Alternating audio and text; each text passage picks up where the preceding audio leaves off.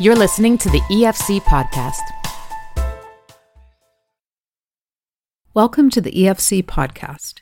Merle Doherty is manager of the Rapid Response Team of the Billy Graham Evangelistic Association of Canada. He leads a team of volunteer chaplains from across the country who respond to man made and natural disasters, providing spiritual and emotional care.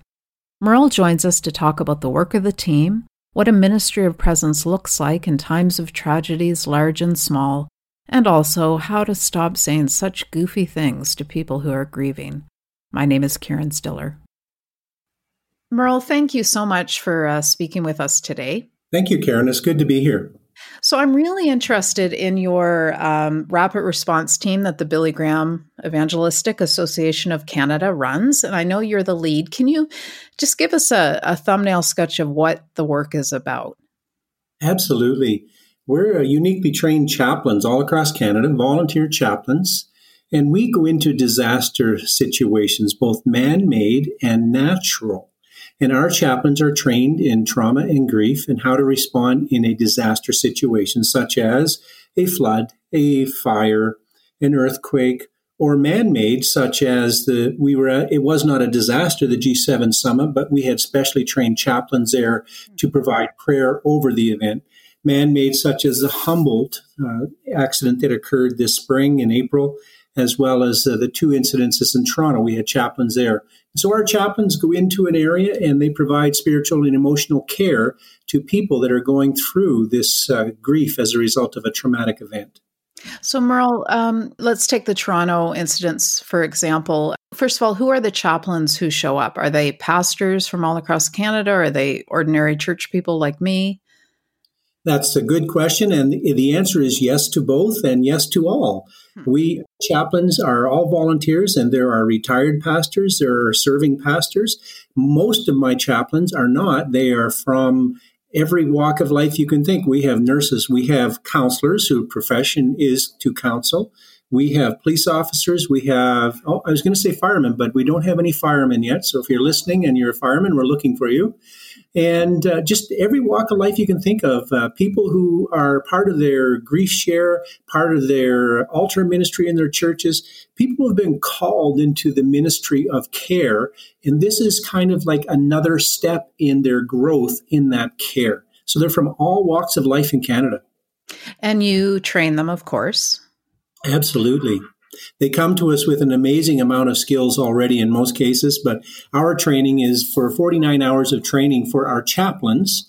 We have we have two levels. We have coordinators who are the supervisors in the field, and then we have chaplains. All of our chaplains take 49 hours of training, and that training, Karen, that they take is grief and trauma. That we have a, a we have created a course. Uh, it's called Sharing Hope in Crisis. It's a one day course on trauma and grief, and then we use courses from the International Critical Incident Stress Foundation. And those courses are all CISM, which stands for Critical Incident Stress Management courses. And all of my chaplains must take four, pardon me, three of those courses, as well as the base course. And that adds up to 49 hours of our training. And as well, all of our chaplains have to have a vulnerable sector check and that's the check from the police agencies. It's a, just the next step beyond a criminal record check that we get for employment. Okay. And for you to say show up at the recent tragedies in Toronto, are you called? Does a church call you and say, we need your help? Or are you just kind of showing up and saying, I'm here? Sometimes it's one way they call us, and sometimes we call them and say, This is what we have to offer as chaplains and we advise them that we can deploy our chaplains, and they ask us to come come to their community. Uh, we're still, uh, although we've been around in Canada since 2005, that's only 13 years.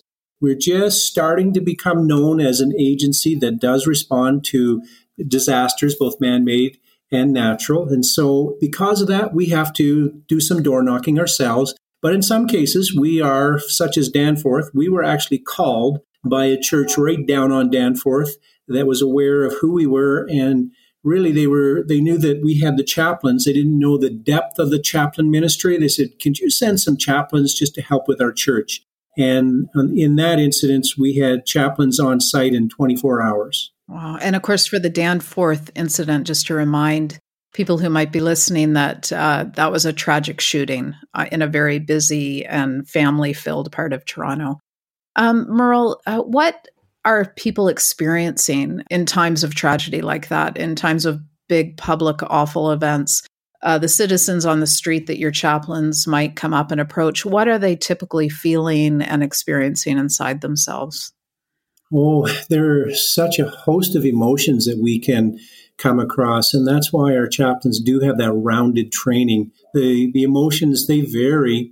They can be, let's say we're at a site, uh, we have responded to a number of forest fires in Canada, and we may be at a site and standing with a homeowner and their family looking at their home that has just been destroyed by a forest fire. And so all they're looking at is the, the cement and ashes. And the emotions they're going through, through are intense grief, they're going through the loss. They're going through, sometimes they're going through triggered events, triggered emotions, pardon me, where something has occurred in the past and it's being linked because of this, and their emotions are extremely strong and to say what are they going through? And to put it on put one one thing on paper people are going through so much. And our chaplains are trained to just stand there and listen and elicit the response so people can express what it is they they are going through. Uh, what we found and what the literature that we've received is that if we can get some people in front of people going through trauma that are going through trauma very quickly and that they get an opportunity to express that. They get an opportunity to have someone listen to them. And it doesn't have to be someone who's uh, trained as a counselor or professionally or trained as a professional doctor, just someone who has some, some basic training and some compassion, then these people, they deal with the emotion better. They deal, rather than it getting stuck inside, they're able to express that emotion. And by expressing it, it doesn't stay inside. And that's the beauty of us being able to respond anywhere in Canada in 72 hours, is that we get there quickly, we get there to help the homeowners in whatever uh, grief they are going through at that time. Talk to me about listening because you said that a couple of times, and I think uh, often we are terrible at listening, but you obviously train your people to listen well. So tell me what listening well looks like or sounds like or sounds like it sounds like the other person talking a lot and me not talking. Uh, you are correct. Uh, you've heard maybe your parents, and I know my parents probably said to me because I was an active young guy, is Merle, you have two ears and one mouth. Let your ears work twice as hard as your mouth. And so our chaplains, they truly do. They they listen. They may ask a ask a question. The question is designed to elicit a response, and then we listen and we listen and we listen and then we listen some more and we listen some more. And we don't interject our stories. We don't interject where we were last week. We just listen and, and ask them how they're doing. And in, re- and in all reality, when our chaplains are there and they are listening and they're caring, and you know when someone is truly listening and caring and they're, they're uh, sympathetic and empathetic, you know that and your heart feels that. And our chaplains are trained to listen and to care and to, without saying anything, through their eyes and through their bodies, their body language, is to show these people we're standing with that we truly care about their story. We want to hear it. And when people know that we care, then they just talk and they talk and they talk. And our training, again, we are not professional counselors. Our training is designed just to get them talking and just enough training to see that maybe they may need to be moved forward to professional counseling in their community. That's one way it looks like, Karen, is it, it's listen, listen, listen. And the other way it looks like it's called a ministry of presence. And a ministry of presence, I think a lot of people are starting to understand what that is. A ministry of presence, I'll give you an example. I was in a province and it was a forest fire, and I came upon the property, and the husband and wife were on the property. And I was there with our brother, Samaritan's Purse, and they were doing an appraisal of the home. And I went to the man and I just stood there and I said, Hi, how are you? How are you doing? And really, I didn't say much more than that.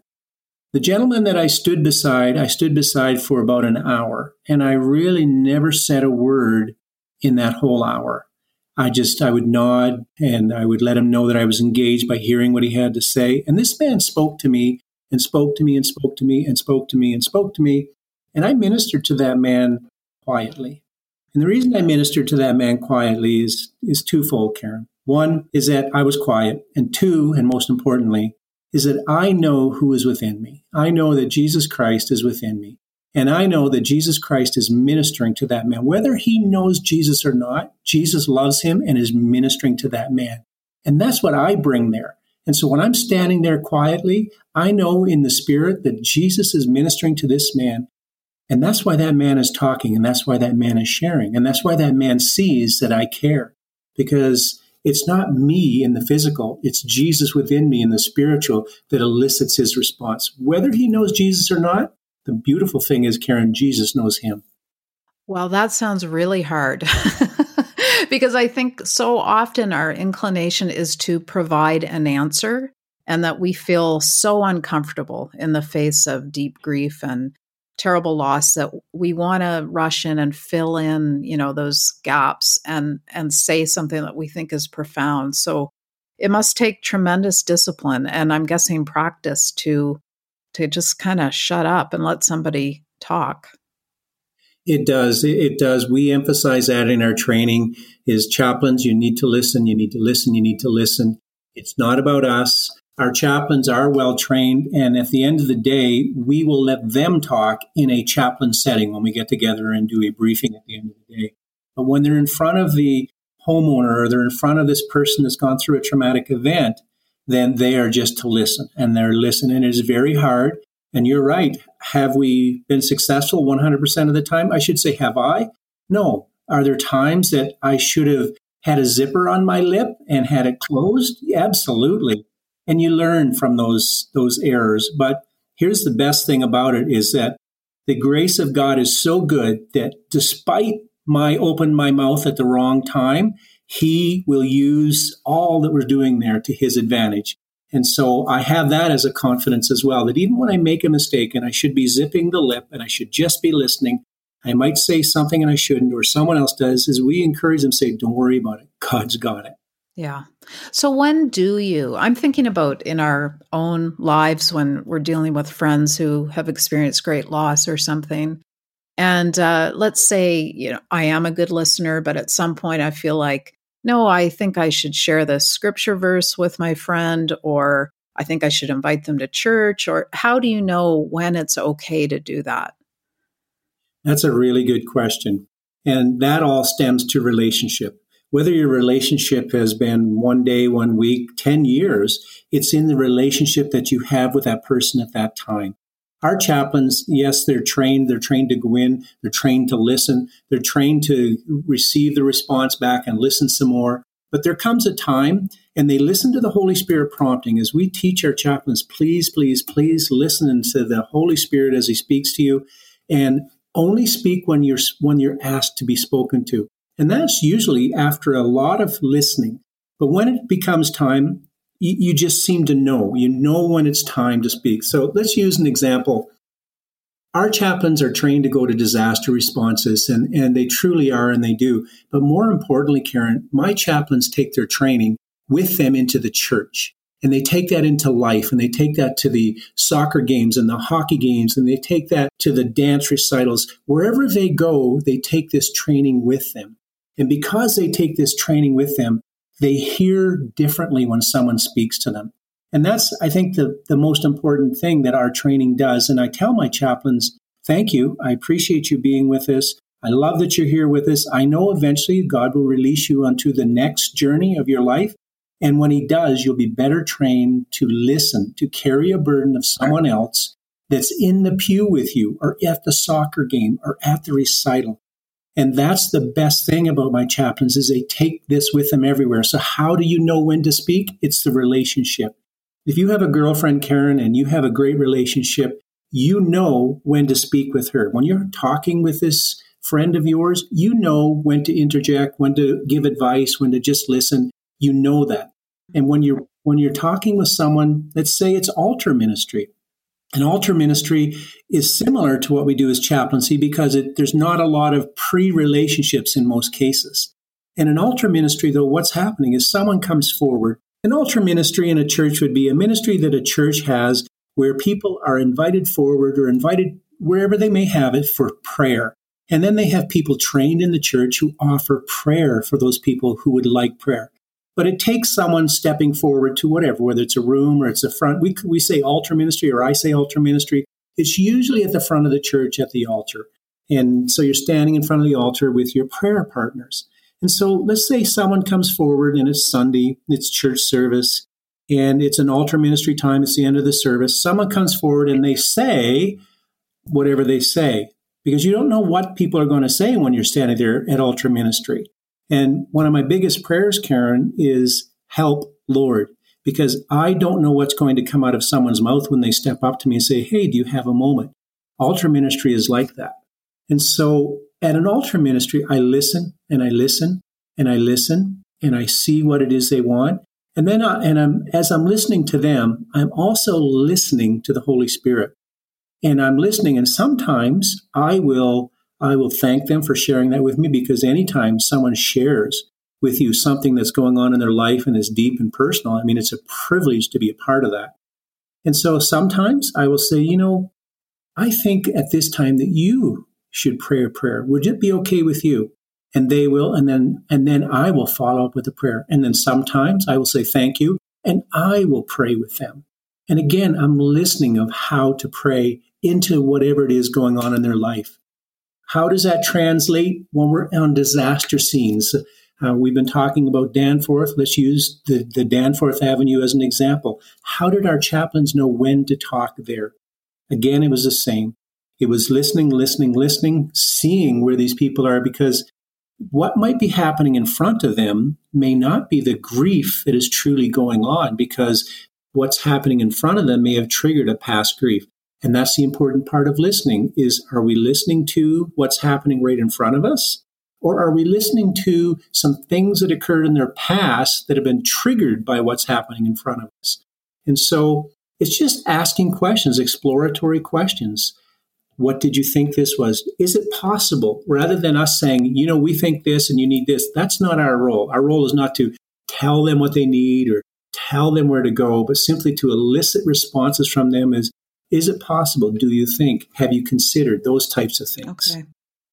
And what are some of the um, statements people might make sometimes that are not helpful? Like I'm thinking of uh, of a woman uh, I used to know in a church who, if someone lost a child, had this line she thought was great, which was, you know, God must have needed another angel in heaven. And um, I knew intuitively that was not a great thing to say, but I, I wasn't sure how to suggest she speak otherwise. But people say clumsy things like that. They do. And in our courses, we teach people uh, some of the things not to say. And you can Google this or do your internet browser, things not to say in grief. And the person who said that to you, they in no way were meaning any harm to you emotionally. And I know that because that's not the type of people they are. But what happened is they don't know what to say. Right. And because of that, you say things that you don't mean to say. Let me use another example. We had a dog that we had for, I think, 10 or 11 years. And we had to take the dog into the vet, and the dog had to be put down. And so we put the dog down and held the dog. And after a while, the uh, really nice vet came in and said, Are you ready? And we were ready. And so she took the dog from uh, my wife. And she looked at my wife and said, I'm so sorry for your loss, but at least you have the good memories. Mm. Now, now, I know that that young vet lady, I know she meant nothing in her heart that was ill towards my wife or I but at least you have the memories is one of those things like, well, yeah, I do have the memories, but really I want them back. You know, whatever, whoever them is, is whether it's a friend or family. And so I would advise people, and I do this, and it's really hard to do, but when someone is going through something, is just to look at them, hug them, maybe cry with them, just, I'm so sorry for your loss, and move on don't say what you think you need to say because you don't need to say anything. People remember things like, well, you're young, you can marry again. Now, there's an expression someone who's uh, lost a husband at a very young age or a wife, well, you're young, you can marry again. The person saying that doesn't mean any harm, but what's wrong with just saying, I'm so sorry for your loss? but we don't know what to say. And so we fill it with things that just come out wrong. And it's interesting. The people I've talked to and the things I've heard as I travel and, and do the training for the Billy Graham Evangelistic Association is people remember those who sat with them. People remember those who cried with them, and people remember those who were just silent. That ministry, that uh, ministry of presence that I talked about, Karen, people remember who came, who sat on their couch with them, who held their hand, and who just sat there quietly for the whatever time it took. Yeah. And they also remember who said the dumb stuff. but you know, we all do it. Yeah, absolutely. And if I can give any advice, it's just don't say anything is just express nonverbally if that's what you have to do. It is a tragic situation, whatever it is. Express nonverbally and don't say anything. Yeah. And we can we can also confess that we don't know what to say, right? We we can give someone a hug, say we're so sorry and say I I don't know what to say that would be helpful, but I love you. Absolutely. And the key there is I love you. Yeah. How can churches find out about more about taking this course, Sharing Hope in Crisis? Is it available everywhere or? No, it's not available everywhere. It's only available through contacting us at billygraham.ca slash RRT, billygraham.ca slash RRT. And contacting us at uh, the website is info at bgea.ca. And we can begin conversations with churches and potentially hold a course. We there's some things we ask of churches before we go forward, but they can begin a conversation. We can have that with them and see if they would like to host a, a course. The beautiful thing about this course is that it's sharing hope in crisis is kind of trauma and grief 101. And what it does, Karen, is it gives people some equipping for those everyday situations. Our chaplains are, are designed to go out and do chaplaining within disasters. But the course that we have is for life. It's for the broken leg. It's for the motor vehicle collision. It's for the, the, the loss of the pet. It's for for what goes on in our everyday life. What we've what we've learned is when a big disaster happens, people 75 to 80% of them are already going through stuff. And so it's the daily stuff that these courses can help people with. I've had so many people who, after the course, they've contacted me by email or in person and said, Merle, you wouldn't believe. And the story always unfolds. I was at whatever it was, uh, church, I was at a soccer game, wherever it is, and I had someone come up to me, and this just happened to them. And I started listening, and I went, oh, I know what to do. Hmm. And just having that little bit of equipping so that you listen differently, so that people will speak to you. I believe we are called to carry one another's burdens, and that's what that is, is carrying a burden. And then, of course, we have to remember to give that to Christ when we're done. Merle, thank you so much. You're very welcome, Karen. It's been a pleasure, and uh, I hope that I've been able to speak some wisdom. And if I have, please don't look to me, look to the Lord for that because it's Him speaking through me. Thank you for listening to this podcast. To listen to more and to subscribe to Faith Today, Canada's Christian magazine, please visit www.theefc.ca forward slash faith today.